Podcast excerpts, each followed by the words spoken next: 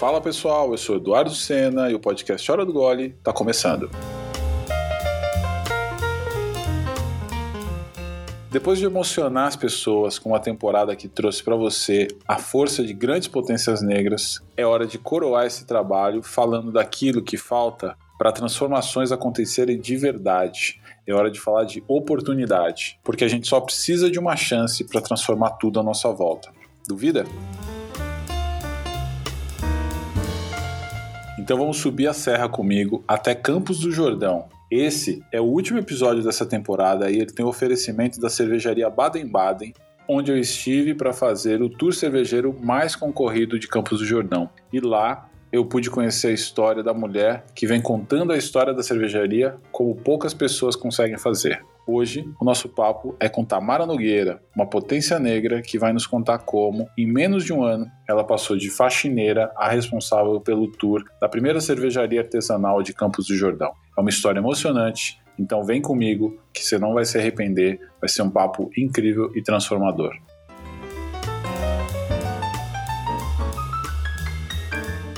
Mas antes, eu queria dividir uma coisa com vocês. Eu queria dividir o orgulho de fazer essa temporada. Que temporada, né? A gente falou de empreendedorismo negro, ancestralidade, de música, falamos de cerveja na quebrada, de diversidade. A gente apresentou ferramentas para empreendedores negros alavancarem seus negócios, seja criando a partir de um propósito, seja mostrando como criar culturas inclusivas de dentro para fora. A gente falou da importância de movimentar o black money, e se conectar ainda mais com as comunidades, ajudando a criar novas potências negras né? e construindo um futuro. Depois de um ano, trazer o especial Temporadas Negras de novo e ter a adesão que a gente teve é um presente muito grande. Na primeira vez, tivemos nove episódios, nenhum apoio e centenas de ouvintes e histórias que até hoje inspiram quem ouve. Dessa vez, foram 14 episódios, mais de 20 apoiadores no financiamento coletivo, duas cervejarias de alcance nacional apoiando a gente e histórias que vão deixar um legado para pessoas pretas e para o mercado de cerveja e para além do mercado. Então eu estou muito feliz com esse impacto. Eu queria agradecer a cada pessoa que ouviu um episódio dessa temporada, a cada pessoa que compartilhou um episódio dessa temporada e agradecer a todas as pessoas que estão comigo de tantas formas, seja apoiando, seja conversando, seja me ouvindo. Então, muito obrigado. E também agradecer as marcas que me apoiaram nesse projeto e que sem elas a gente não teria chegado tão longe, tá bom? Para fechar, só mais dois recados. Apoie esse trabalho também. Participe do financiamento coletivo do podcast. Acesse aí apoia.se barra Hora do Gole e veja como fazer parte. Vai ser uma honra ter você comigo nessa jornada. E siga o perfil Hora do Gole no Instagram para ficar por dentro de tudo que rola no podcast. Beleza? Bora ouvir o último episódio dessa temporada? O podcast Hora do Gole tá só começando.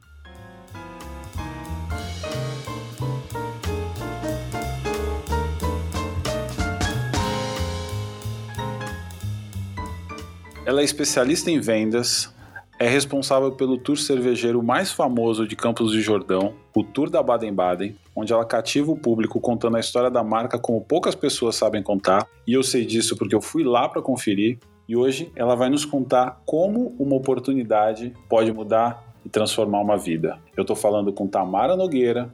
É uma honra ter você aqui. Seja muito bem-vinda, Tamara. Oi, Edu. Edu, é um prazer estar aqui. Muito obrigado pelo convite. Eu me sinto muito honrada, né, de estar aqui nesse bate-papo com você. E vai ser muito legal poder contar um pouquinho da minha história para vocês. E como você mesmo falou, né, como uma oportunidade, ela realmente muda a vida da gente, que é só o que a gente realmente precisa. Maravilhoso, maravilhoso. E esse episódio é muito especial, né? Ele é um episódio que fecha essa temporada e ele também tem uma convidada especial, né? Então, do meu lado, eu tenho aqui Bia Ruiz, responsável pela cultura e educação cervejeira no grupo Heineken, também responsável por proporcionar esse encontro aqui com essa potência que é a Tamara. A Bia, que já teve aqui como convidada, contou um pouco da história dela, né? Zelle Pride, Corintiana Roxa, contou também como é que a educação e diversidade podem mexer com o mercado. Foi um episódio potente demais, está lá na quarta temporada. E hoje ela está aqui em nome da Baden-Baden para me ajudar a conduzir esse papo, né? Então, é uma honra ter você aqui de novo, Bia. A casa é sua aqui. Seja muito bem-vinda. Oiê! Prazer estar aqui de novo e obrigada pelo convite aí. E prazer principalmente por ter a Tamara aqui para contar a história dela, um grande nome aí dentro do nosso tour de Baden-Baden, Campos do Jordão.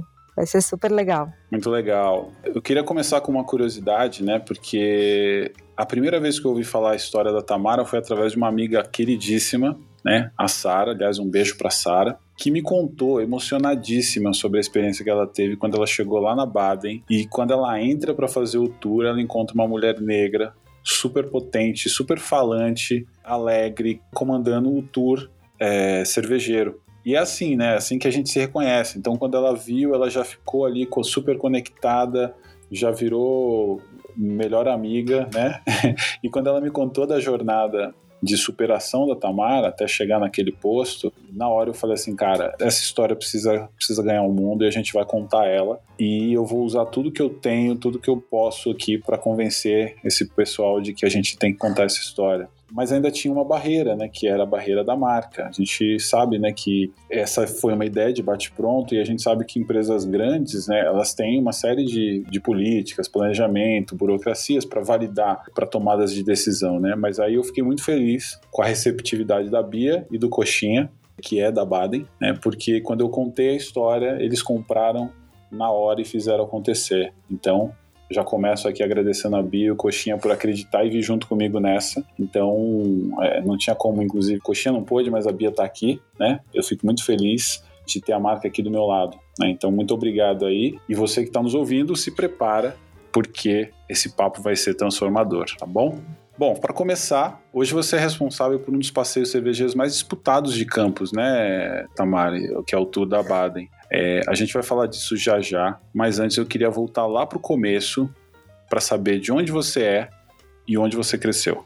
Bom, vamos lá, Edu. É, como você já me apresentou, né? Meu nome é Tamara, sou de Campos do Jordão, nascida e criada, também conhecida como a Suíça brasileira, né? Uhum. Então, é, eu sou filha da Vera, sou mãe do Davi, e sou aí uma mulher negra ingressando agora nesse universo cervejeiro que tem cada dia mais me impressionado e me deixado mais apaixonada. Muito bom. Você viveu, né, em Campos e Campos para mim é uma visão assim que a gente chega, a gente se impressiona muito, né, com a parte a parte mais é, ali do centro, a parte mais histórica ali, né? Mas a gente passa no começo por uma área mais periférica da, de campus, né? Que é uma área que a gente nunca vê, né? Nunca se fala dessa área, né? Eu fiquei interessado, inclusive, porque você me falou que mora atrás, do, ali na região do próprio tour, né? Você mora atrás da fábrica. Isso. Deve ter muita história, né? Você deve ter visto muita coisa, né? Acontecer ali em volta, né? Então, Edu, é realmente vi, vi muita coisa. Mas assim, a minha infância, na verdade, né, grande parte da minha infância, da minha pré-adolescência, eu morei num bairro rural, um pouquinho mais afastado, né, de Campos do Jordão. E foi lá que, que eu cresci, né? E daí depois, na, mais ou menos com 15 anos, que eu mudei para onde eu moro até hoje, né? Que é bem ali atrás da fábrica mesmo. Eu sempre vi de perto muita coisa, né? Da fábrica acontecer. Aliás, nós da Baden, né? Temos uma fonte, uma mina de água. E essa mina, ela é no quintal da minha casa. Então é bem atrás mesmo da fábrica, né? Onde eu moro. Lá tem a nascente, que é de onde eles produzem lá com aquela água maravilhosa e, e nós produzimos as cervejas aí. É, você conta essa história, né, do começo, né, dessa construção que vem a partir também da, da história da água, né, não só o clima da região, mas da água ser uma água bacana para cerveja, né, fica muito próximo, né, desse, dessa fonte. Eu não sei quanto tempo tem a fábrica. Tem pouco mais de 20 anos, né? É, Jimmy, eu vou. Tô aqui só ouvindo. Essa é novidade para mim, Tamara. você mora tão pertinho da fonte, assim. É, meu. A gente descobriu um vídeo ontem é, da marca, né, dos fundadores da Baden-Baden, incrível, que assim mostra desde o comecinho assim da, da cervejaria eles mostram as fontes de água, né? A fonte. Então provavelmente passa aí a casa da Tamara, pertinho da casa da Tamara. A casa da Tamara, a casa da Tamara, pode crer, eu quero ver isso, hein? Ô Tamara, você brincou muito nessa, nessa região aí, me conta um pouco dessa fase, né, de desse privilégio de morar, né, morar na, numa área mais rural. A gente que é de cidade, eu, por exemplo, vivia na rua, né, a B também, né, que morou na zona leste ali, né, numa região também mais afastada, então tinha esse contato com a rua, né, B? Fala aí. Tinha super, super, assim, a infância inteira foi brincando na rua mesmo, tinha muita criança na minha rua, então era o dia inteiro com o pé no chão no asfalto, né? Não sei se da é, Tamara então... era no asfalto ou na terra, mas conta Tamara pra gente alguma memória marcante assim da sua infância? Bom, vamos lá. É, já linkando aí com o nosso papo de cerveja, tenho uma, uma memória, assim, é, super engraçada. Quando eu era menorzinha, né? Sempre, assim, almoço de família, churrasco de domingo, o pessoal da minha família, né? Todo mundo se reunia para fazer churrasco e tomar cerveja. E eu tinha um tio que, nossa, amava ele, amo, né, ainda muito. E só que ele é meio bravo, é um sério. E quando ele tomava cerveja, ele ficava super legal, ficava assim, super. e brincava com a gente, super descontraído. E eu criei uma ideia na minha cabeça que cerveja deixava as pessoas assim, legais, né? É, e assim, eu via o meu tio, minha família tudo. Errado muito... não tá. É, errado. É. não deixa de ser verdade. Então era muito legal essa ideia que eu criei, assim, de que as pessoas é, ficavam mais legais quando tomavam cerveja. E com aquela ideia, quando criança, eu queria tomar cerveja. Aí minha mãe, né, mas claro, toda uma questão do consumo consciente, não é interessante. Aí, né, falava pra minha mãe que eu queria tomar, ela falava que não, que não podia, que só quando né, eu fosse adulta aí que eu poderia provar. Mas aí a gente fazia uma brincadeira. Ela terminava de tomar a cerveja, aí ela colocava refrigerante na latinha.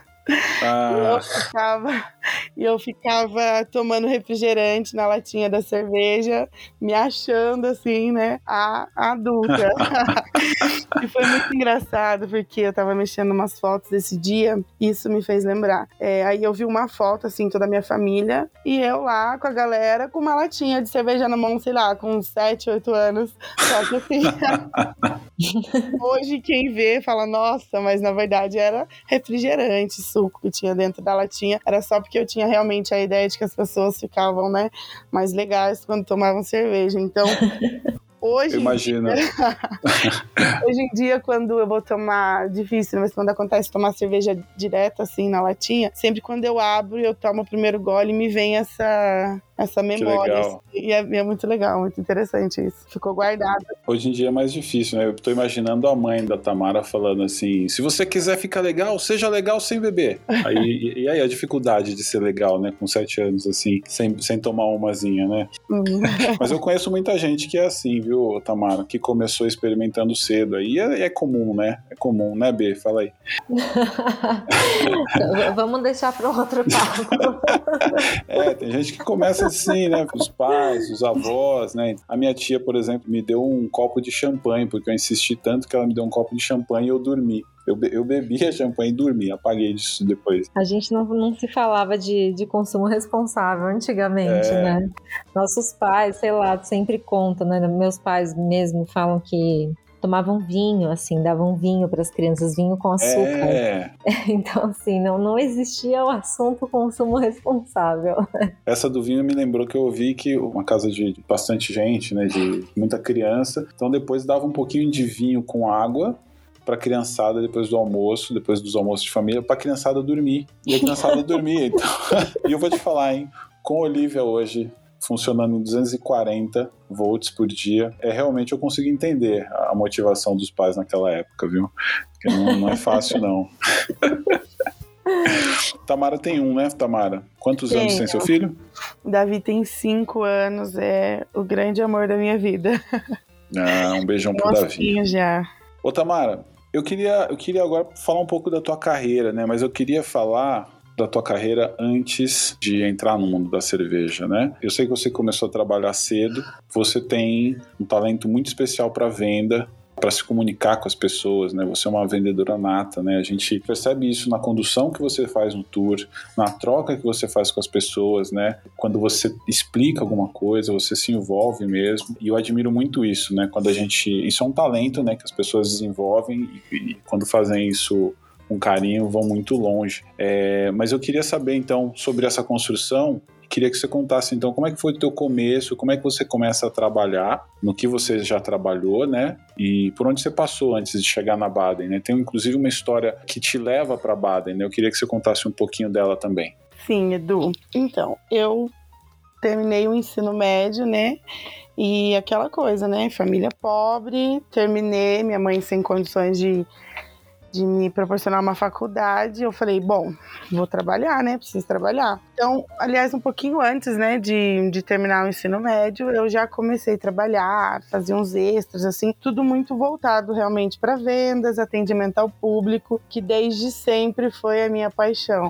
É o que me move, o que me envolve, é assim, é o meu gozo, realmente é esse contato com pessoas, essa troca, sabe, de de você poder olhar e conversar e é, é, realmente o que eu sou apaixonada. Então comecei cedo, né, para conseguir as minhas coisinhas, ajudar um pouco em casa e sempre foi realmente voltado para vendas. Quando começou a pandemia, né, eu já tinha o Davi e no começo da pandemia, a loja que eu fechava e todos os, né, o comércio de Campos do Jordão, infelizmente, fecharam, né, por conta aí Sim. da pandemia. E eu me vi assim, desempregada, com um filho para criar e eu já morava só eu e o Davi. E eu falei, poxa vida, é agora? Sendo que a área que eu sempre trabalhei, né, não tava nada disponível.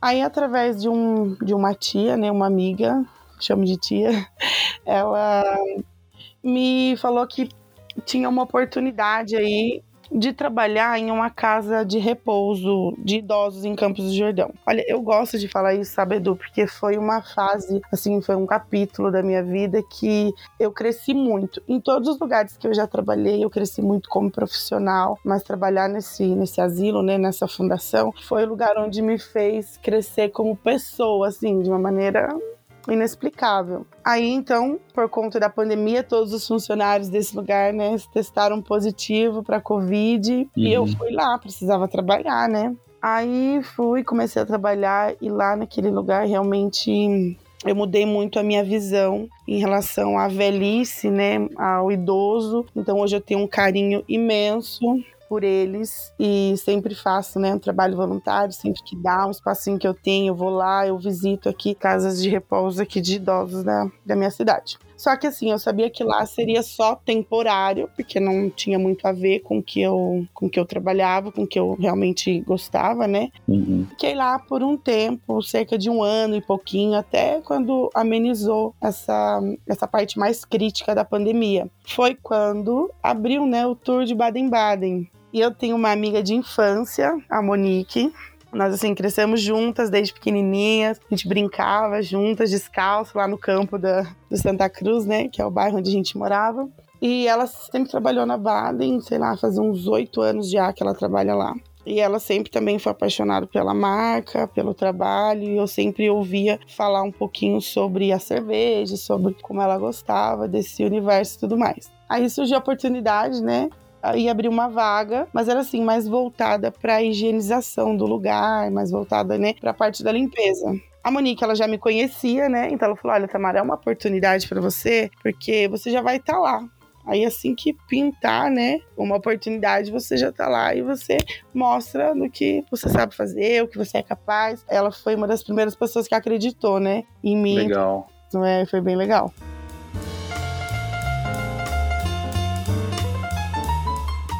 Tamara, vamos falar de cerveja agora então, né? Queria saber como que começou sua relação com a cerveja, quando que você descobriu a cerveja artesanal. Você falou, né, da, um pedacinho da sua infância, mas qual que foi o primeiro rótulo ou estilo de cerveja artesanal que você tomou, você lembra? Lembro, lembro sim.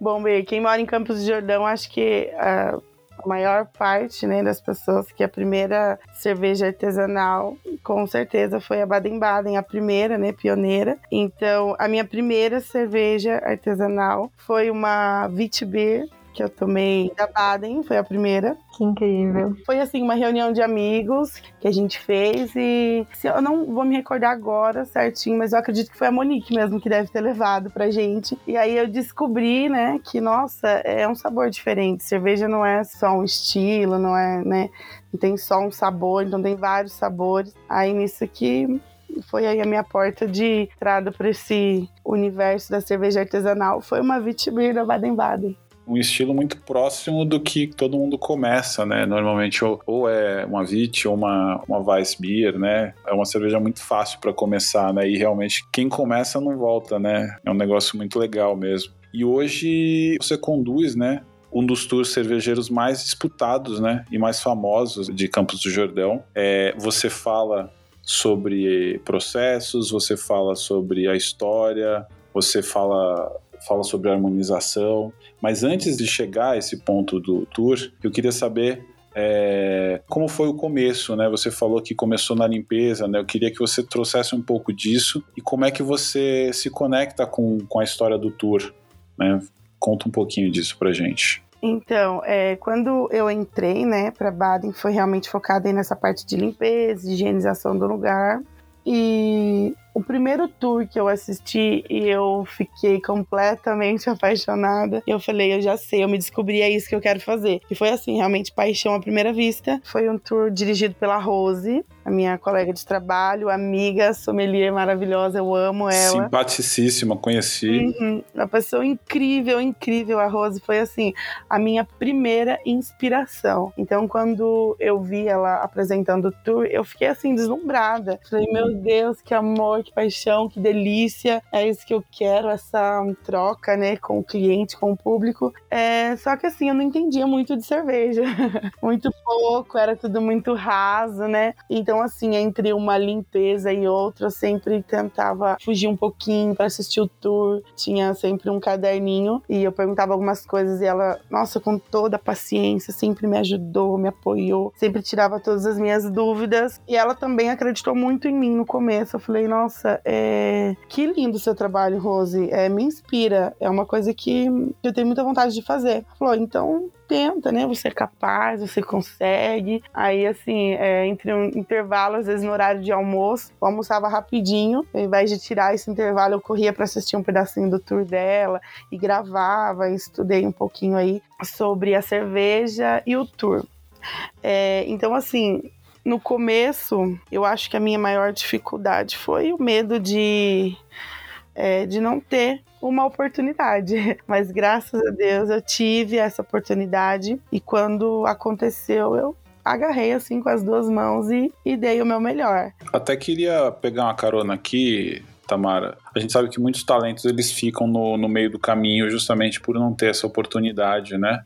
Por não ter um bom gestor, uma pessoa que veja, que entenda que tem uma dificuldade ali que precisa ser trabalhada e que o, o talento ou, ou, o esforço dessa pessoa pode se transformar numa potência mesmo. Né? Eu acho que isso é com todo mundo. E a gente vem de lugares diferentes, muitas vezes sem oportunidade, sem estudo, sem as mesmas chances a vida inteira, né? Eu entendo muito isso, né? Eu acho que é importante a gente pontuar. E eu queria né, ouvir de você assim, quando é que como é que foi que surgiu essa oportunidade, né? Você, porque você me contou, né? Eu achei demais, né? Você, pô, na hora do almoço ia lá para ouvir, você me contou isso também, né? Que você é, gravava aulas, né? Pedia para gravar, assim, o, o, que ela falava para entender, para estudar depois. Então, você trabalhou muito isso, né? Quando é que surgiu essa oportunidade de trabalhar no tour, né? Quando alguém fala assim, você vai ter essa chance. E eu queria que você contasse como foi, como é que foi isso e que, como foi a primeira vez que você fez esse tour. Acho que deve ter sido um, um momento assim marcante, né? Divide aqui com a gente. Foi, Edu. Nossa, foi um momento assim realmente muito marcante para mim. E foi assim meio que meio que no susto, porque hum, aconteceu algum imprevisto. Aí o Thiago, né, o Thiago nosso supervisor lá, e hum, o Thiago, ele tem uma visão, assim, de pessoas que realmente é incrível. Ele já tinha, acredito que ele já tinha visto em mim alguma, alguma capacidade, né? E um dia, tava um dia meio corrido, aí acabou aqui precisando de alguém para fazer o tour. Ele chegou em mim e perguntou, falou, Tamara, você, eu vejo que você sempre fica vendo aí a Rose e tal, e anotando e perguntando. É, você aprendeu? Você acha que você consegue? Aí, assim, deu um frio na barriga, mas eu falei, consigo. então, assim, ele falou, então você vai fazer. Eu falei, agora esse? Ele é agora, vai lá. Aí, claro que ele ficou Nossa. lá. Foi. Então, tipo assim, foi bem no susto mesmo. Já me deu suadeira só de pensar aqui, meu.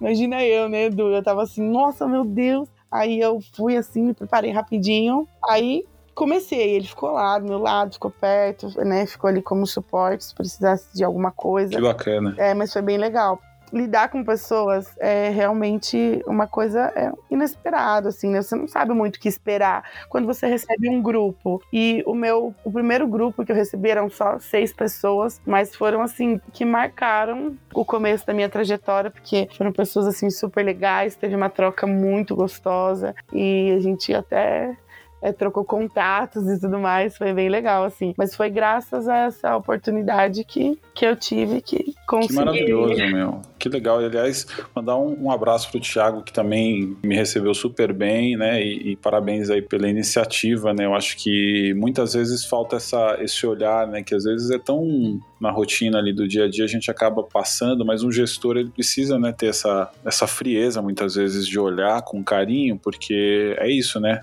Um olhar e uma atitude somado a, um, a uma pessoa que está ali só esperando uma vez pode mudar tudo, né? E o tour é uma coisa muito importante, né? Eu falo muito isso para as pessoas, né? Iniciar alguém no mundo da cerveja é um trabalho fascinante porque você constrói uma jornada que a pessoa vai levar para a vida, né? Eu mesmo tive no tour, eu já conhecia, né? É, era para eu ter ido nesse, nesse dia que teve um, pessoal que foi, né? Que a Sara teve lá, eu não pude ir. Tive lá alguns anos, e foi muito legal voltar agora e conhecer esse, esse formato novo, ter você lá, né, liderando esse negócio todo. E eu até queria, antes de seguir, né, fazer aqui, trazer um pouquinho de bastidores do tour, né? Aproveitar que eu tô com a Bia aqui, vamos gastar a uhum. Bia, né?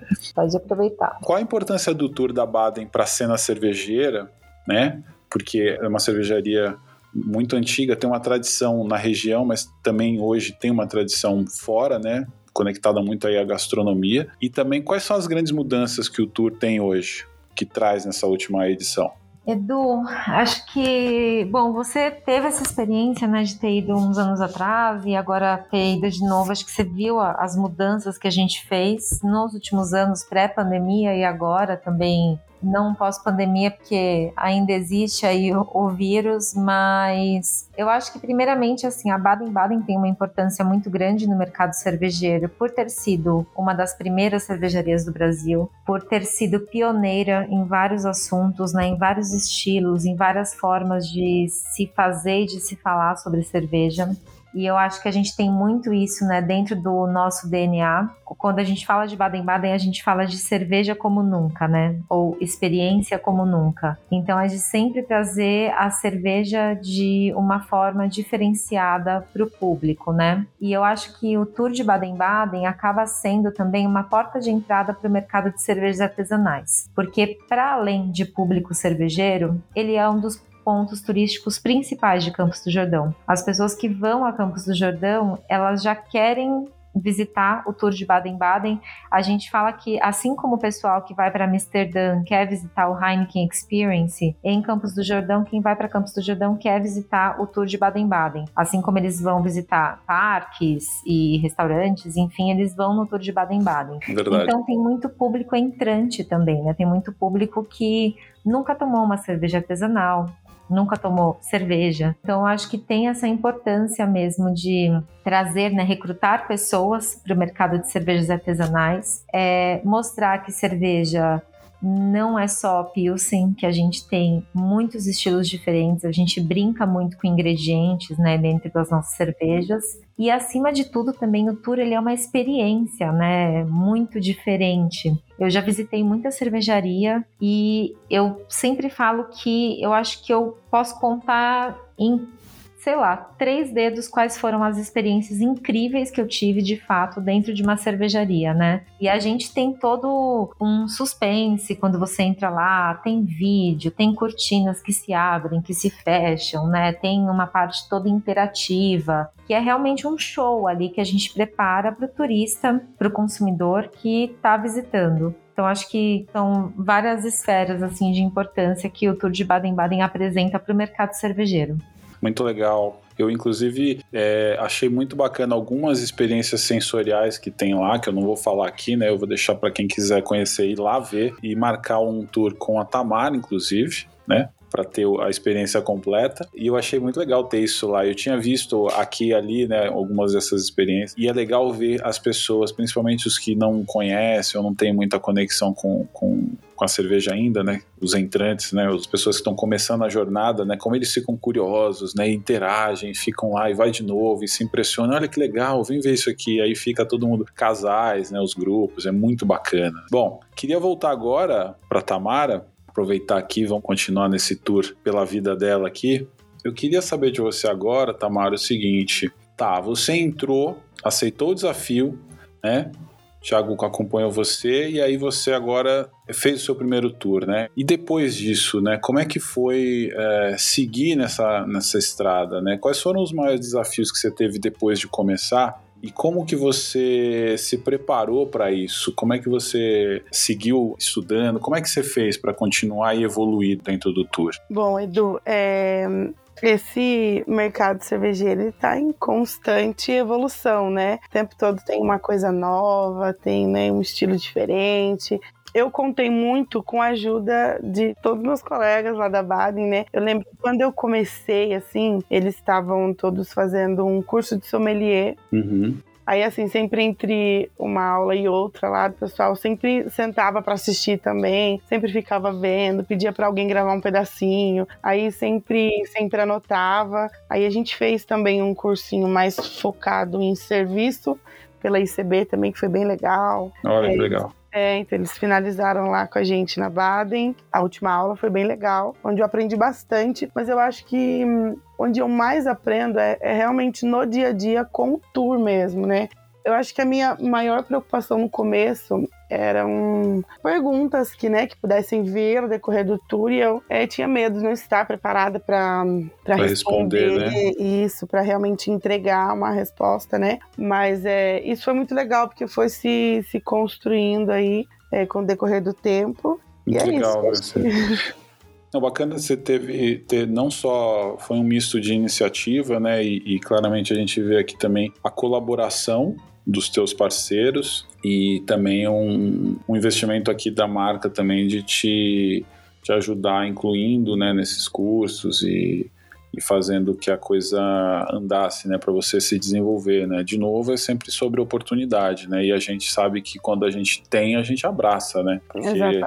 às vezes é a oportunidade da vida, né? Não tem como. E até deixa eu só entrar aqui para contar do, do meu lado, né? Como que foi também a o Thiago, acho que desde que a Tamara entrou, é, ele tá dentro da minha estrutura, né? O tour tá dentro da minha estrutura, só que eu tenho contato mais com o Thiago que fica no dia dia do tour, né? Eu vou mês ou outro para lá, mas ele que me dá as notícias, que fala como a equipe tá, que fala de contratar pessoas, né, de quem que tá lá na equipe. E ele desde que a Tamara entrou, ele ficou atento, assim. É, deu para perceber que ele ficou atento e ele sempre falava: B, tem uma mulher aqui que entrou e ela tá lá acompanhando todos os tours com a Rose e ela tá aprendendo e agora ela tá dando degustação e ela sabe falar, vou colocá-la para fazer o tour. E eu falei: bora, pode colocar. É, e eu só consegui ver de fato o tour da Tamara agora, né, em junho, quando a gente foi pro lançamento de Baden-Baden-Bock. Também fiquei 200% apaixonada pelo tour dela. E eu aqui, imaginem que eu ouvi essa história, depois a B me contou também, e aí eu falei assim, não, mas eu preciso. Aí a B falou assim, não, cara, você vai lá, você só vai falar com ela depois que você vê ela trabalhando. Aí eu falei, eu vou lá. Saí daqui, arrastei a Olivia e a Adri junto, foi, foi maravilhoso o passeio e, e realmente foi uma experiência incrível, né? E, valeu muito a pena. O tour tá lindo, né? A Tamara tá dando um show lá. Eu queria aproveitar, B, que você tá aí trazendo aqui vários, vários bastidores aqui pra gente, porque eu lembrei de uma coisa.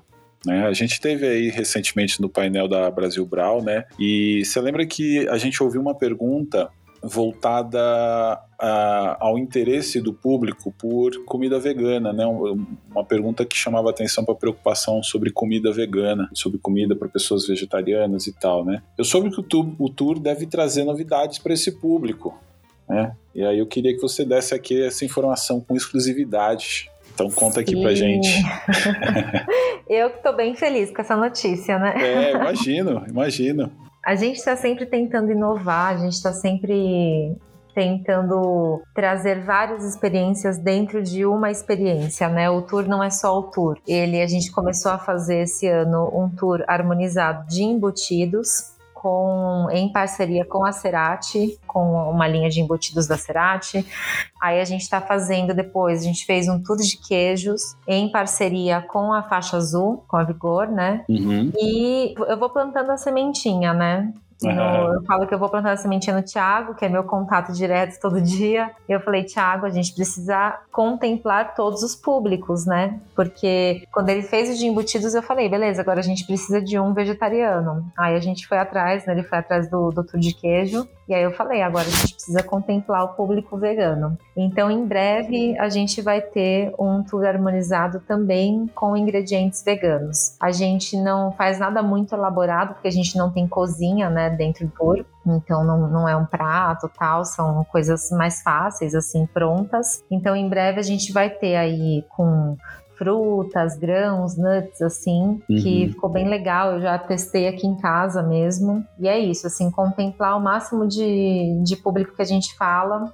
No grupo Heineken, nosso lema é que a gente que é nossa estrela do grupo Heineken em cada coração e em cada copo brasileiro, né? Então a gente tem um portfólio enorme, não só de cervejas, mas também de bebidas não alcoólicas e também sempre pensando quando a gente vai fazer experiência como que a gente entra no coração de cada pessoa, né? Com as nossas cervejas e com as experiências que a gente proporciona para o público. Então, em breve a gente vai ter novidade aí. Tudo sempre no, no Instagram da marca, a gente solta, vai ter site novo também e o pessoal vai poder ver também. Da parte de inverno, a gente está na alta temporada agora, né? Na temporada de inverno de Campos do Jordão, então vai ter bastante coisa acontecendo com a marca agora também, só ficar de olho lá nas redes sociais. Muito bacana, muito bacana. Eu acho que é legal ter essa, essa visão. Eu lembro que a gente falou disso lá nesse painel, né? De que a gente estava falando ali sobre alguns assuntos, mas são tantos, né? São tantas bandeiras que a gente precisa buscar e a gente não pode ter medo da quantidade de bandeiras. A gente só precisa ir atrás de cada uma delas, né? Mesmo que você vá uma por vez, mas você tem que ir, né? E é muito legal ver isso acontecer. Então, tá, tá de parabéns, assim, e, e lançar tendência, né? que outras cervejas façam também, porque é importante, né? Tem pessoas que vão buscar isso e, e, tenho certeza que vai ter muita gente que vai curtir, né? Eu queria voltar pro o dia que eu fiz o famoso tour da Tamara e dividir aqui um pouquinho da minha experiência e fazer uma pergunta em cima disso, né? Eu conheci uma, uma senhora que ficou perto de mim, que ela ficou apaixonada pela Tamara, né? Eu sei porque foi ela que me disse, assim, a forma como ela conduzia e tal. E hoje, Tamara, você fala de análise sensorial, fala de harmonização, né? Já ajudou muita gente a quebrar essa barreira da cerveja artesanal, como essa senhora que estava lá comigo. Então você deve ter muita história bacana. É, eu queria, eu queria que você dividisse aqui com a gente uma história, alguma história que te marcou durante esse processo de evolução teu dentro do tour. Conta aqui pra gente. Sim, olha, eu vou contar uma história recente, Edu, que foi super legal. Foi uma coisa que realmente marcou assim o tour.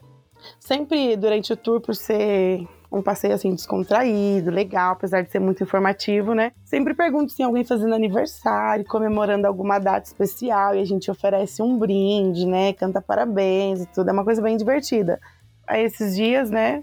Recebi um grupo super legal, pessoal muito animado. Aí eu perguntei se tinha algum aniversariante no grupo. Aí uma moça se pronunciou, falou: olha, hoje não é o meu aniversário, mas é o aniversário de namoro, né? Eu falei: olha que legal, parabéns, quantos anos? Ela, 19 anos de namoro. aí, aí todo mundo do tour, nossa, não casou ainda e tal, né? O pessoal brincando bastante. Aí eu falei: ah, no final a gente vai oferecer um brinde para vocês e tal. A gente seguiu com o tour, foi bem legal. O namorado dela, ele não tomava cerveja. A cervejeira da história era ela, né? Ela que sempre tomou cerveja, sempre foi fã de cerveja artesanal e sempre tentou introduzi-lo aí nesse mundo. Mas ele sempre foi muito resistente e não gostava de cerveja. E ela falou que assim, que foi é, um presente de aniversário de namoro eles participarem do tour de Baden-Baden, porque ele estava também resistente. E a gente seguiu com o tour é, eu incentivei, ele tomou as cervejas, degustou com a gente, ele amou, ficou assim, apaixonado pela cerveja. E no final do tour foi super legal, que ele pediu um minuto assim de voz, né? Eu falei, olha, é, quer falar um pouquinho? Aí todo mundo parou, ele se ajoelhou no meio da, da sala. Uou do tour, tirou uma pulseirinha do braço, que é uma pulseirinha que a gente coloca para identificar, né? Pessoal que, que vai fazer o tour, ele tirou e ele fez um anel, assim, improvisado com papel, colocou no dedo da namorada e pediu ela em casamento em pleno tour. Então, ah, que legal, meu. Foi muito legal. Foi assim, foi uma delícia participar e ver isso. Todo mundo aplaudiu e foi assim muito gostoso. Depois ela me adicionou, né, nas redes sociais, mandou uma mensagem ah, no mínimo tem que chamar pra ser madrinha, pô. eu não ia falar isso agora. Ela falou, Tamara, eu queria te convidar para ser madrinha do meu casamento, porque Nossa. através, né, do, do seu tour aí, da cerveja que meu marido bebeu, aí eu volto lá um pouquinho na minha infância, né? Todo mundo que bebe cerveja fica mais legal mesmo, né? Olha aí. Sensacional. Aí eu digo mais, a Tamara deveria celebrar o casamento, né? Eu também acho acho. Madrinha. No mínimo, eu tenho que fazer um discursinho lá, pô. Foi assim, tem que negociar legal. isso, Tamara. Verdade. então foi uma experiência muito gostosa, assim, para mim. Foi muito legal ver aquilo. E ela chorou, saiu super emocionada, ver ele ajoelhado no chão e colocando um anelzinho de papel, assim, no dedo dela. Foi lindo. Depois ele, ela falou, ele, né, me disse que foi graças à cerveja, graças ao tour. E eu fiquei muito emocionada, que eu falei, realmente, a cerveja, ela tem essa capacidade de mudar a vida das pessoas, né? Porque em um relacionamento de 19 anos de namoro, em pleno Só tava tour, faltando mais cerveja, né? Só tava faltando mais cerveja para vingar, pô. Foi muito legal. Porque casal que bebe junto fica junto, né? O cara não bebia, quando bebeu, Sim. então foi uma experiência muito legal. E tem mais uma também que eu queria compartilhar, que foi bem interessante também. Eu recebi, agora foi recente, acho que foi anteontem, poucos dias, uma família, assim, um grupo de, de pessoas, né, que vieram para participar do tour e ninguém bebia. Lá a gente não bebe e tal, mas como eles é, não se pronunciaram lá na recepção, então é, eles entraram como se fossem degustar, né? E a gente preparou a degustação e tal. Aí todos falaram: ah, a gente só veio para conhecer, a gente não bebe. Falei, ah, mas acompanha com a gente, a gente já serviu para vocês, fiquem à vontade. Resultado, no final, todos beberam todas as cervejas, saíram assim, super felizes. Simpáticos. Simpáticos. e compraram várias cervejas. Essa mulher é um monstro, cara. Essa mulher converte até Converte até solteiro convicto, olha isso. aí a filha, né, que tava uma família, aí tinha a mãe, pai, os irmãos. A filha me mandou mensagem e falou: Olha o que você fez com a minha mãe. E a mãe dela com uma taça, né, de pitch, né, tomando lá uma cerveja. né? então, assim, foi muito legal. É muito, muito gostoso ver essa, essa transformação aí na vida das pessoas através do tour da cerveja. É muito gratificante para mim.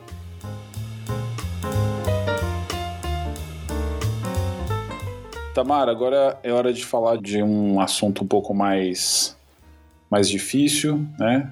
A gente vinha aqui numa, numa ascendência aqui, mas é, é, importante a gente também falar de, de assuntos que incomodam, porque incomodar também é parte da, da estratégia de mudança, né? Você é uma mulher negra, mãe solo, representa um recorte que ainda é muito pequeno dentro desse mercado de cerveja, né, que você já está nele, e, e, tenho certeza que vai voar ainda cada vez mais alto. É, ter esse espaço aí na Baden é uma oportunidade incrível né, para você e é uma jornada que está só começando. Então eu queria aproveitar né, para perguntar aqui para você se você já teve algum episódio de racismo. Se você já sofreu algum episódio de racismo, eu sei que muita gente deve estar tá pensando, deve estar tá falando, pô, isso aí é chover no molhado, né? Mas eu faço questão de perguntar porque é importante que a gente fale para que as pessoas entendam que não importa a cadeira que você tá, essa temporada a gente viu várias pessoas em vários momentos de vida e de carreira, e todas elas trazem episódios que são absurdos, né? Então eu queria que você trouxesse também aqui algum episódio que te marcou, né, nessa jornada. Tamara, por favor. Sim. Então, Edu, realmente falar de, de racismo incomoda muito as pessoas. Eu sei disso porque, assim, desde a minha infância, né? Eu sou a única negra da minha família. Então, assim, a minha avó, branca dos olhos verdes, a minha mãe também é branca dos olhos claros. O meu pai, que era negro, né? E teve esse envolvimento com a minha mãe, e engravidou, foi embora, não voltou mais. Então, assim, eu cresci dentro aí, né, do, do meio familiar sem falar nada sobre racismo. Então, assim, era um assunto, era um assunto que, que não era dito, que não era falado. Nunca ninguém tocava nesse assunto, porque eu acho assim, não era dor das outras pessoas, era uma dor só minha, né? Então, assim, eu também não me sentia muito confortável para tocar no assunto. Então, assim, na minha infância, poucas vezes que aconteceu, que me marcou, assim, eu consegui elaborar. Eu acho que quando você, você é criança, acaba conseguindo levar isso de uma maneira mais leve, né? E eu consegui elaborar, ressignifiquei, né? E seguir a vida. Mas depois de adulto, você se deparar com uma cena assim, com um momento de racismo, é muito dolorido, sabe? Porque hoje, Edu, tá, tá aí, né? Para todo mundo ver, para todo mundo ter acesso que racismo, né, é crime é, realmente não é legal você julgar as pessoas pela cor ou por qualquer outra coisa que seja, né? E eu sim já sofri algumas vezes assim. É, eu costumo chamar que assim é um racismo meio disfarçado, né? São piadinhas que surgem que envolvem risadinhas e como se fosse realmente uma piada. Mas são coisas que, que doem, né? Que machuca, que tira você ali do, sua, do seu momento de paz, né? Sim, com certeza. É, recentemente aconteceu comigo, eu recebi um chocolate de uma pessoa até querida, bem legal, assim. Ela me deu um chocolate e falou: Ó, oh, cuidado para não morder o dedo. E assim, Nossa. assim, foi, foi uma coisa muito chata, sabe? Porque assim, é, é uma pessoa legal, que eu gosto, é assim, do meu convívio, e você consegue perceber com uma atitude assim, Edu, que são todos racistas, né? Somos todos racistas, então é, infelizmente é uma coisa que precisa ser trabalhada. Então, são em piadinhas, em brincadeirinhas, assim, quando eu me visto toda de preto, né? Às vezes calça preta, camiseta preta, alguém chega e fala: Nossa, você tá sem roupa, vai se vestir, e todo mundo dá risada, assim. Hoje em dia, Edu, ainda acontecem essas coisas. E também ainda tem um agravante né? Por eu ser uma mulher bissexual, eu ainda tenho esses preconceitos aí para lidar também. Além mais um recorte. Mais um. Então, assim, é realmente é, complicado. Esses dias também aconteceu. É, eu passei, esbarrei numa moça que sabe da minha orientação sexual, sem querer, né? Aí ela falou: ai, não gosta de mulher, não, que não sei o quê sabe? Assim, uma coisa é, totalmente desnecessária. E a internet tá aí, tá tudo aí para você ver, para você, sabe, saber que, que não é mais legal, né? Você lidar assim, comentar sobre orientação sexual de alguém, ou sobre cor, ou sobre qualquer característica da pessoa. É uma coisa que dói, que fere. Hoje em dia, sabe, Edu, eu consigo elaborar um pouquinho melhor, porque eu não quero mais enfiar a goela abaixo de ninguém. Antigamente, alguém falava, não pode, isso, isso é racismo, isso né, é, não é legal. Hoje em dia, eu só falo, eu só realmente, assim, entre aspas, perco meu tempo para explicar, para entrar nesse assunto, para quem realmente quer saber sobre algo, quer, sabe, é, entender mais um pouco sobre o assunto, para ter um pouco mais de respeito e empatia. Antigamente eu tentava, fazia, hoje em dia não. Hoje quem quer, eu paro, eu explico, eu falo. As minhas amigas mesmo, pessoal assim, é, bem próximo de mim, é, às vezes um comentário bobo, né? Ai, passa um homem bonito, alguém fala, ai, bonito, eu, ai, bonito mesmo. Falo, é, mas como assim? Você não gosta de mulher? Não, posso gostar de homem e mulher. Não, mas isso não existe. Ou você gosta de homem ou você gosta de mulher. Então tem, tem isso, sabe? E assim, quem quer entender, eu explico. falo, não. Na verdade, assim, sabe, Edu? Eu costumo dizer que eu sou bissexual, porque é difícil explicar para as pessoas que eu sou pansexual, né? Que eu me apaixono, na verdade, não pelo gênero, não pela orientação sexual, mas por pessoas. Uhum. Eu me apaixono Sim. pelo ser humano, né? Pelo que ela pode me trazer, me proporcionar, pelo que a pessoa é. Então, por uma pessoa e não assim, geralmente, pela orientação sexual dela. Eu concordo com você, a gente não dá pra gente explicar para as pessoas que não querem aprender, e é isso que eu penso assim, sobre tudo hoje em dia, principalmente depois da pandemia. O tempo ele tá mais escasso e a gente não tem muito tempo a perder com quem não quer não quer mudar, né? Então eu trouxe isso para minha vida, assim, isso pô, me tirou um peso gigantesco de tanta coisa e, e eu te entendo pra caramba porque a minha família é tem um pouco essa, essa estrutura, né? Minha mãe é, é negra, meu pai é branco, meu irmão é meu irmão é mais claro do que eu, né? Sempre foi, e eu sou a cara da minha mãe. então, o meu irmão sempre foi o mais querido dentro da família e eu sempre fui meio assim, né? Até da minha avó, era muito louco isso, né? Depois de, de grande muda, né? Assim, mas quando eu era pequeno, minha mãe sofreu muito, né? Preconceito da própria família, enfim. Então eu entendo pra caramba como é isso e o impacto disso vem lá na frente, né? No futuro eu, eu fui descobrir, entender um monte de coisas que eu pensava e que eram dores minhas que eu não entendia muito depois depois. Mas a gente tem que seguir, a gente tem que resistir, e, e, eu acho que as pessoas têm que fazer o papel delas de aprender, de estudar, porque é como você falou, né? Tá tudo aí, a informação tá aí, não adianta perguntar pra gente como faz, né? Vocês têm que procurar e fazer, né? Como é que. Eh, fazer a diferença, né? Mudar, não a gente. Mas agora eu queria falar de sonho, queria mudar agora o tom e queria falar de sonho, porque você, você é uma pessoa que pensa alto né? O pouco que eu falei com você já, a gente se conectou muito. É, e outro dia, o mais perto que você chegava da cerveja era limpando os copos, né? Depois de cada tour. Hoje você comanda o tour, é, graças a várias oportunidades, a pessoas que te olharam. Hoje você ajuda as pessoas a, a, a se aproximar do líquido, né, que vem desse líquido que vem transformando a tua vida, né, que é a cerveja. E dá para sentir a paixão que você tem por esse trabalho, né, pela cerveja, por compartilhar tudo que você aprendeu, né? Cada vez que você conversa, que você responde uma pergunta das pessoas, você coloca isso nas tuas falas, né? E como nunca é cedo para a gente falar em futuro, eu queria saber hoje, né, olhando esse teu lugar dentro desse tour aí, né, dentro dessa tua nova conexão que você ama, né, que você já está apaixonada por ela, quais são os sonhos que você que você tem dentro dessa carreira? Como é que você olha lá na frente? Olha, Edu, é, tudo para mim assim ainda é muito novo.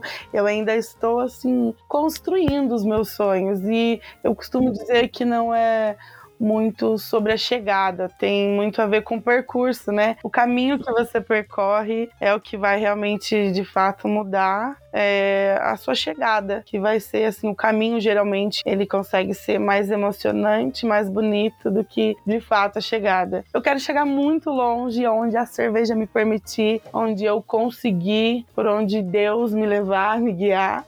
Eu acho que é isso. Eu acho que tem muito a ver também com, com o percurso, né? Perfeito. E Estou construindo aí a minha história. Quero chegar longe, se Deus quiser. Muito bom, muito bom. E aproveitar que você falou isso, né? Falar dessa jornada é, e puxar a Bia aqui, né? Porque a gente sabe que para mudar o jogo é preciso a gente ir além do discurso mudar culturas, mentalidade, criar oportunidades, né? A Tamara é a prova de que vontade não falta, né, Bia? Você que, que acompanhou isso desde cedo, você com o Thiago, né? Eu queria te, te perguntar, então, como é que a Baden e o grupo Heineken estão se preparando aí para que a gente tenha cada vez mais Tamaras e outras pessoas diversas trabalhando com cerveja? Edu, quando a gente fala de Baden-Baden, a gente fala de grupo Heineken, né? E hoje o grupo Heineken tem algumas políticas, né? E algumas metas para em curto, médio e longo prazo atrair esses talentos e também ter uma retenção de talentos, né? O que a gente sempre fala é que assim, não adianta também a gente atrair talentos Perfeito. que precisam ser desenvolvidos, né? Ou que precisam de acolhimento dentro do, do espaço de trabalho. Então, nossa ideia é atrair, mas também ter um espaço acolhedor para todo mundo, ter um espaço que desenvolva essas pessoas e que faça essas pessoas voarem, né? Então, tem políticas né, de gênero, tem política de pessoas pretas, tem políticas LGBTs, tem para pessoas com deficiência, para gerações também, né? Acho que a gente começou esse podcast, a Tamara contando sobre pessoas sim, idosas sim. também, né? E aí pensando tanto em pessoas idosas quanto pessoas jovens políticas para cada um desses grupos, assim como a gente tem grupos de afinidades também dentro do, da, da Heineken, né? É, e, e, aí são grupos voluntários que olham muito para para cada uma dessas frentes. Então, nossa ideia é só aumentar, né? É, daqui para frente e que a empresa reflita o que é a sociedade brasileira, né? Perfeito. Então, é isso. Eu acho que eu tive oportunidade como mulher dentro de um mercado cervejeiro que era muito mais masculino até do que é hoje. Eu tive oportunidades, né, e tive inspirações em outras mulheres para entrar nesse mercado. E eu quero, eu como pessoa, como profissional, quero também devolver isso agora, né, e sempre lutar para que tenha pessoas dentro desse mercado ingressando e brilhando também. Cada vez mais mulheres, cada vez mais pessoas pretas, indígenas, pessoas com deficiências, pessoas LGBTs. É, ter um mercado que é isso, né? Acho que não só quando a gente fala de grupo Heineken, mas sobre mercado cervejeiro a gente precisa refletir o que, que é a sociedade brasileira.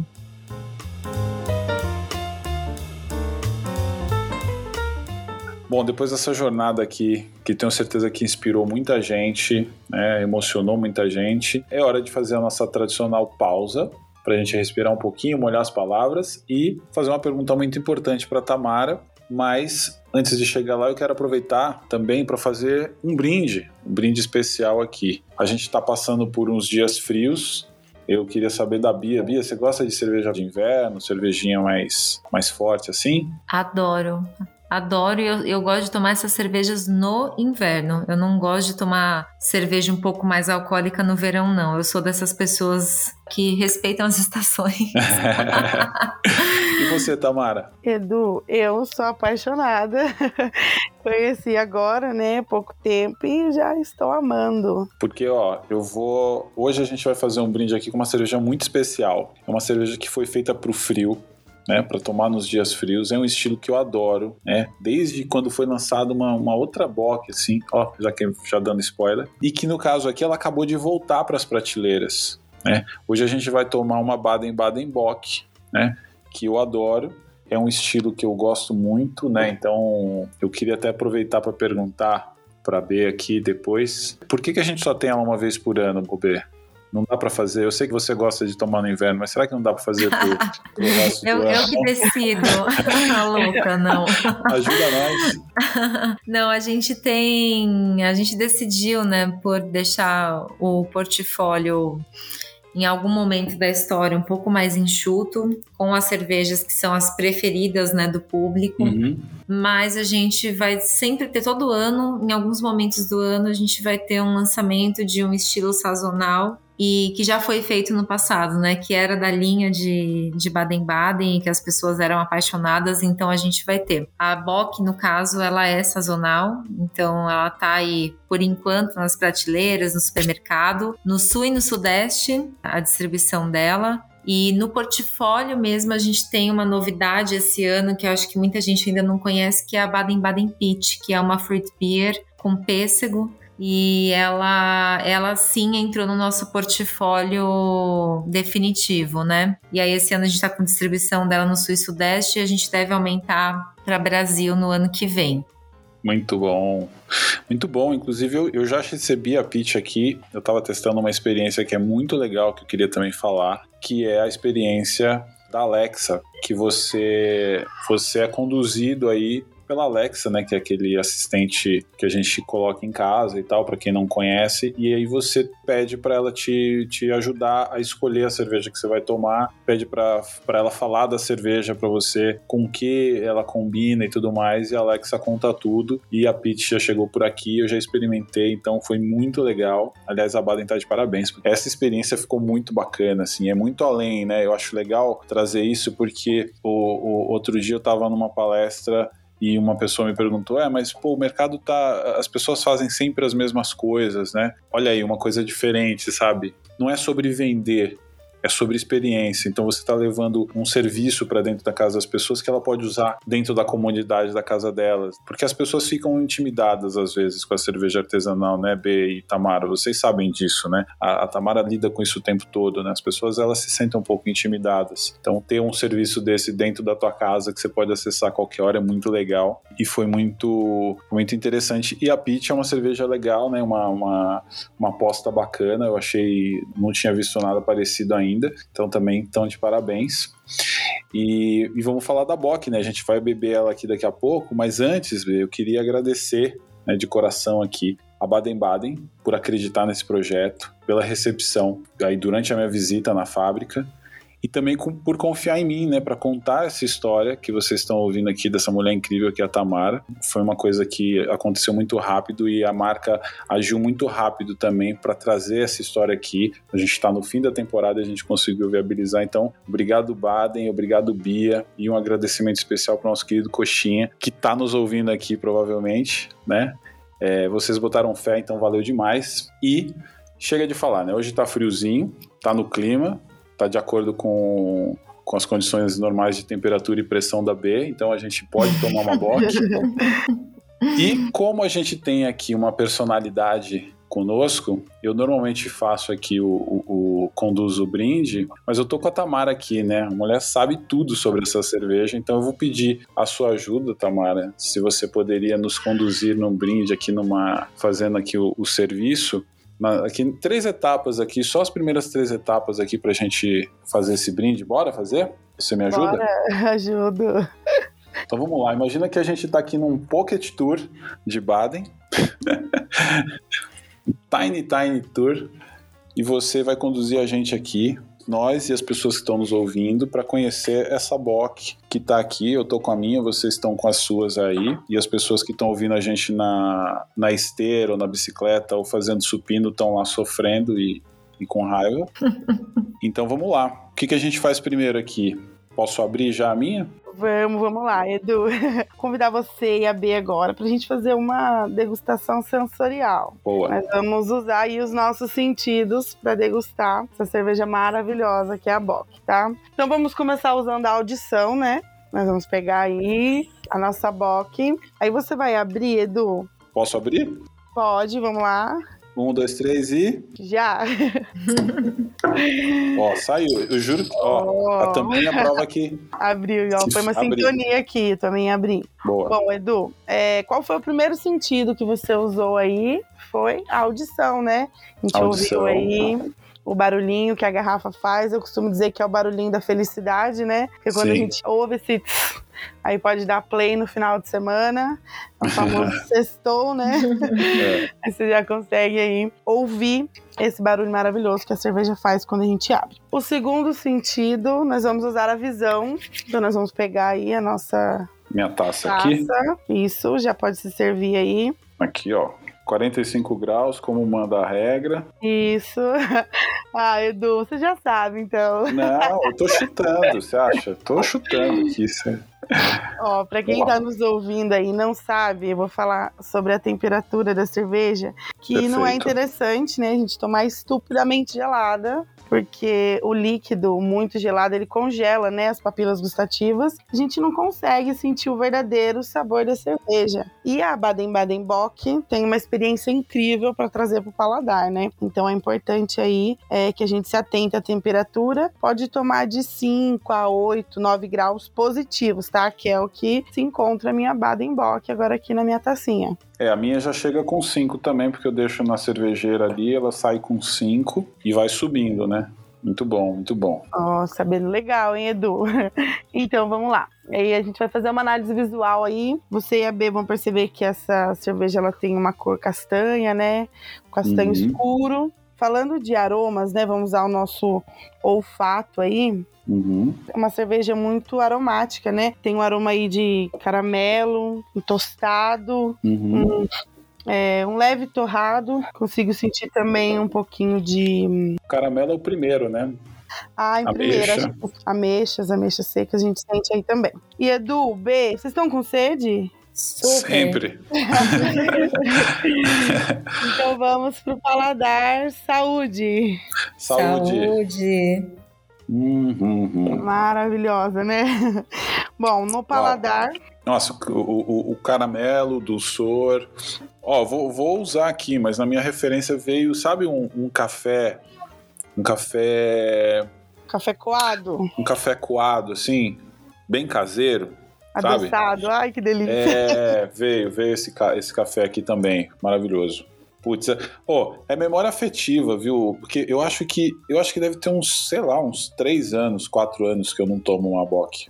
É, e a bock ela remete muito, muito, muito à minha avó. Já moro com Deus já faz um ano e pouquinho. E, e ela tomava já cervejas escuras, né? Então ela, ela remete aí também. E esse café, né? Que um pouquinho de café aí, muito notas bom. de café no, no paladar, então... É, realmente. É realmente é uma, uma experiência, né? É uma experiência, então a gente consegue trazer, assim, várias memórias afetivas aí, né? A primeira que vem, assim, para mim é realmente a minha avó, tomando a boca, é uma delícia. E, e Tamara, aproveitar aqui, vou abusar de você, né? A minha especialista aqui, você também entende muito da, das harmonizações, né, com as cervejas da Baden. É, me fala aí para quem, para quem tiver a fim de experimentar, com o que as pessoas podem harmonizar, né? Uma harmonização fácil, assim, acessível para todo mundo, sei lá, uma que você consegue fazer de coisas que você acha fácil no mercado, enfim, alguma, alguma ideia aí para as pessoas.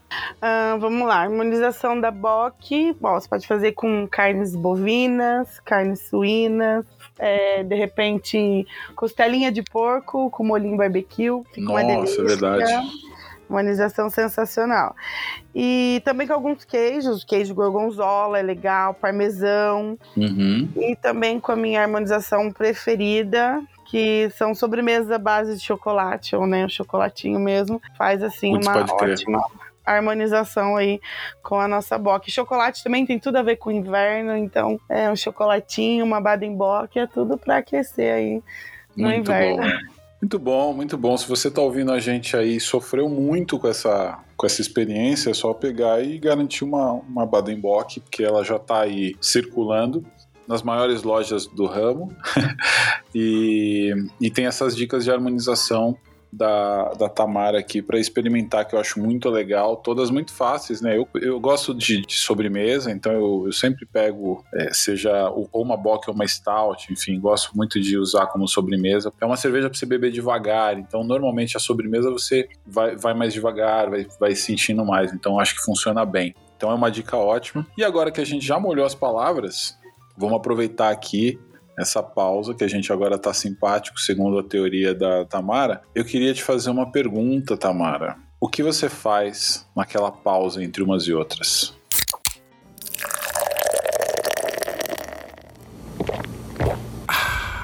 Bom, Edu, no meu tempo ocioso, agora eu gosto de ler. Eu tenho a sorte de ter uma namorada psicóloga e ela me me sugere assim vários vários livros super legais aí uhum. voltado para psicanálise para psicologia que também é uma paixão gosto bastante e agora eu tô lendo um livro da poderosíssima Ana Sui uhum. que são de crônicas que falam Olha, que sobre legal. bem legal o tema do livro é não pise no meu vazio é lindo, é maravilhoso, recomendo aí vocês lerem. É realmente uma experiência edificante. Então eu gosto bastante de ler tomando uma cerveja também. É, unir o útil ao agradável, né? Muito bom. Isso, as duas coisas que eu amo. E vem cá, já que você, você usa aí o ócio a teu favor, né? Claramente ele é importante para você. Aproveita aqui para dizer, para dar uma dica aí para quem, para quem tá na correria e não acha tempo para nada. Né? Como é que pode encontrar um espacinho na agenda aí para fazer uma pausa, para ler um livro, tomar uma cervejinha, pôr o pé para cima e descansar e, e, tirar proveito desse, desse momento? O que, que você recomenda? Eu recomendo colocar aí um fone no ouvido e ouvir aí um episódio do Hora do Gole com Edu Sena. Ó, oh, isso não foi ensaiado, hein, gente? Juro. Não foi.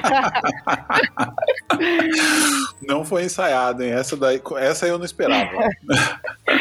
Pois é, Edu, é agora uma das, Obrigado. das coisas que eu vou fazer aí durante o meu meu tempo ocioso, que não é muito, né? Mãe, trabalho, bastante, mas quando eu tenho é um prazer aí.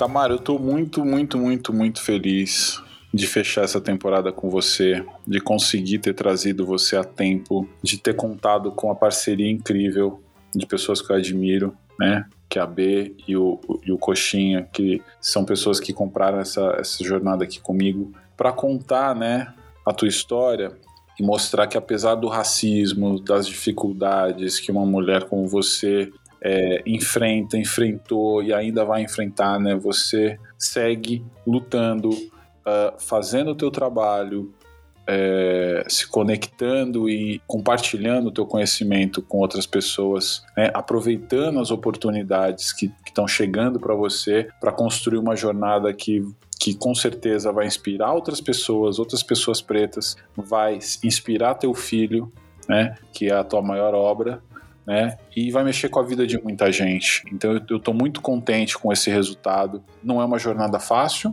longe disso, e é por isso que eu queria saber de você, né, o que, que te motiva a continuar nessa luta?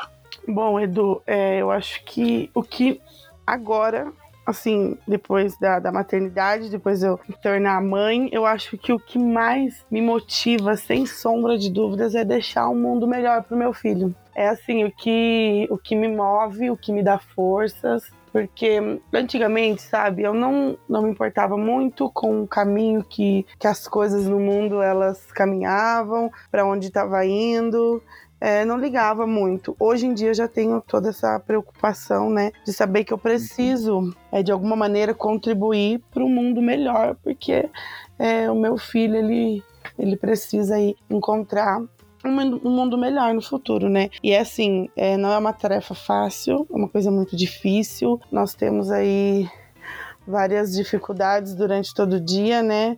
Costumo uhum. dizer que a uhum. gente às vezes, além de matar um leão por dia, tem que matar dois. É muito difícil, mas o que, o que me motiva realmente é pensar que eu preciso acrescentar para ser um mundo melhor futuramente aí para receber meu filho, com certeza.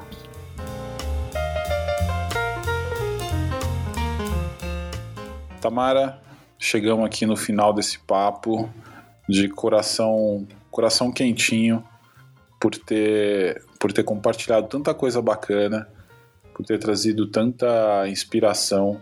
Eu espero que tenha sido especial para todo mundo que está ouvindo, como foi para mim ter essa conversa, realizar esse papo. Eu queria fechar esse papo aqui pedindo para você deixar uma fala final é, falar sobre, sobre você aqui, deixar teu perfil, né? Você compartilha muito do que você faz no teu dia a dia, né? Tem trazido muita coisa sobre cerveja, sobre o tour, sobre essa tua nova jornada dentro do, do teu perfil no Instagram. Então, se quiser compartilhar aqui, contatos. E eu também queria pedir para você deixar um, um recado final, principalmente pensando em todas as pessoas pretas que estão ouvindo esse papo né? Porque tudo sobre referência e a gente é carente de referência, né? A gente não tem muitas vezes em quem se espelhar. Não que não existam pessoas talentosas para se espelhar, mas falta pra gente pessoas que têm a mesma jornada que a gente. Então, quando a gente tem alguém que chegou lá, é importante a gente falar dessas pessoas e olhar essas pessoas. Então, você é uma delas. Estar aqui é um, é um grande passo para mim, para essas pessoas. Então, deixar um recado aqui também para elas. E, por fim, te agradecer pelo seu tempo, pela tua generosidade, te dar os parabéns por esse trabalho né, que você vem fazendo. E agora a palavra é tua. Edu, é, foi o que você falou mesmo, nos falta um pouco de referência, né? Eu digo isso por, por mim mesmo. É, referências, quando, quando eu digo, são inspirações de pessoas, assim, entre aspas, reais, pessoas perto de você, né? Que você consegue olhar e se, e se inspirar. Então, é, muitas das vezes não, nos falta essa experiência e você ser a primeira pessoa a fazer isso é duas vezes mais difícil, né? Duas vezes vezes é mais trabalhoso, mais dolorido, mas é um caminho que nós negros estamos percorrendo aí. Eu acredito que tem muito ainda para ser conquistado, tem muito muito ao que falar, mas eu acredito que é, estamos caminhando aí, né, devagar, a gente está indo na direção certa e essa oportunidade mesmo, né, que você que você faz aí poder falar um pouco sobre isso, sobre temas que incomodam, como racismo, né, e todo esse preconceito, é muito importante porque leva para milhares de pessoas aí essa questão de, de conscientização, né, de se conscientizar E o meu recado para pessoas que também encontraram as mesmas dificuldades que eu durante é, todo o caminho é não desistam. Eu acho que se eu tivesse desistido no começo, quando eu tive a primeira pessoa que não acreditou, que de alguma maneira duvidou, é, eu não estaria hoje sendo responsável pelo, pelo melhor tour da primeira cervejaria artesanal de Campos do Jordão. Então, esse é o meu recado aí para vocês. Muito bom, muito bom. Obrigado, obrigado. Queria aproveitar também para agradecer Beatriz Ruiz, uma parceira de muitas coisas aqui, dentro e fora aqui, né, do, do ar, né? E nos bastidores, né, de tantas trocas e conversas e insatisfações e, enfim, que que foi muito generosa comigo sempre, que foi hoje de novo. Queria te agradecer por participar dessa jornada comigo, foi muito especial, B. Queria, se você me permitir aqui, né, pedir aqui para você um, também tuas palavras finais para a gente encerrar bem. Né, e aproveitar aqui para mandar um abraço para o Coxinha também, que não está aqui, mas está conosco. A palavra é tua. Ah, eu que agradeço, Edu, pela parceria. Tamo junto.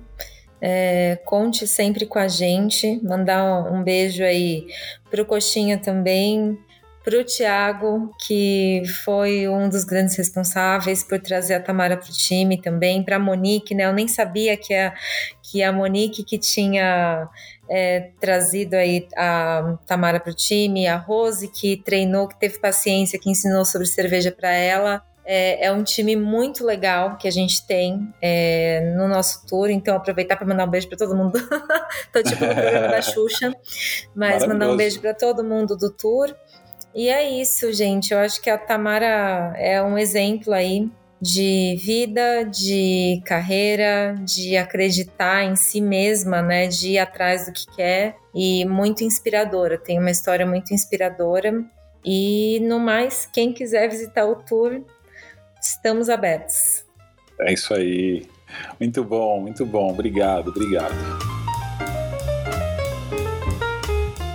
É isso aí.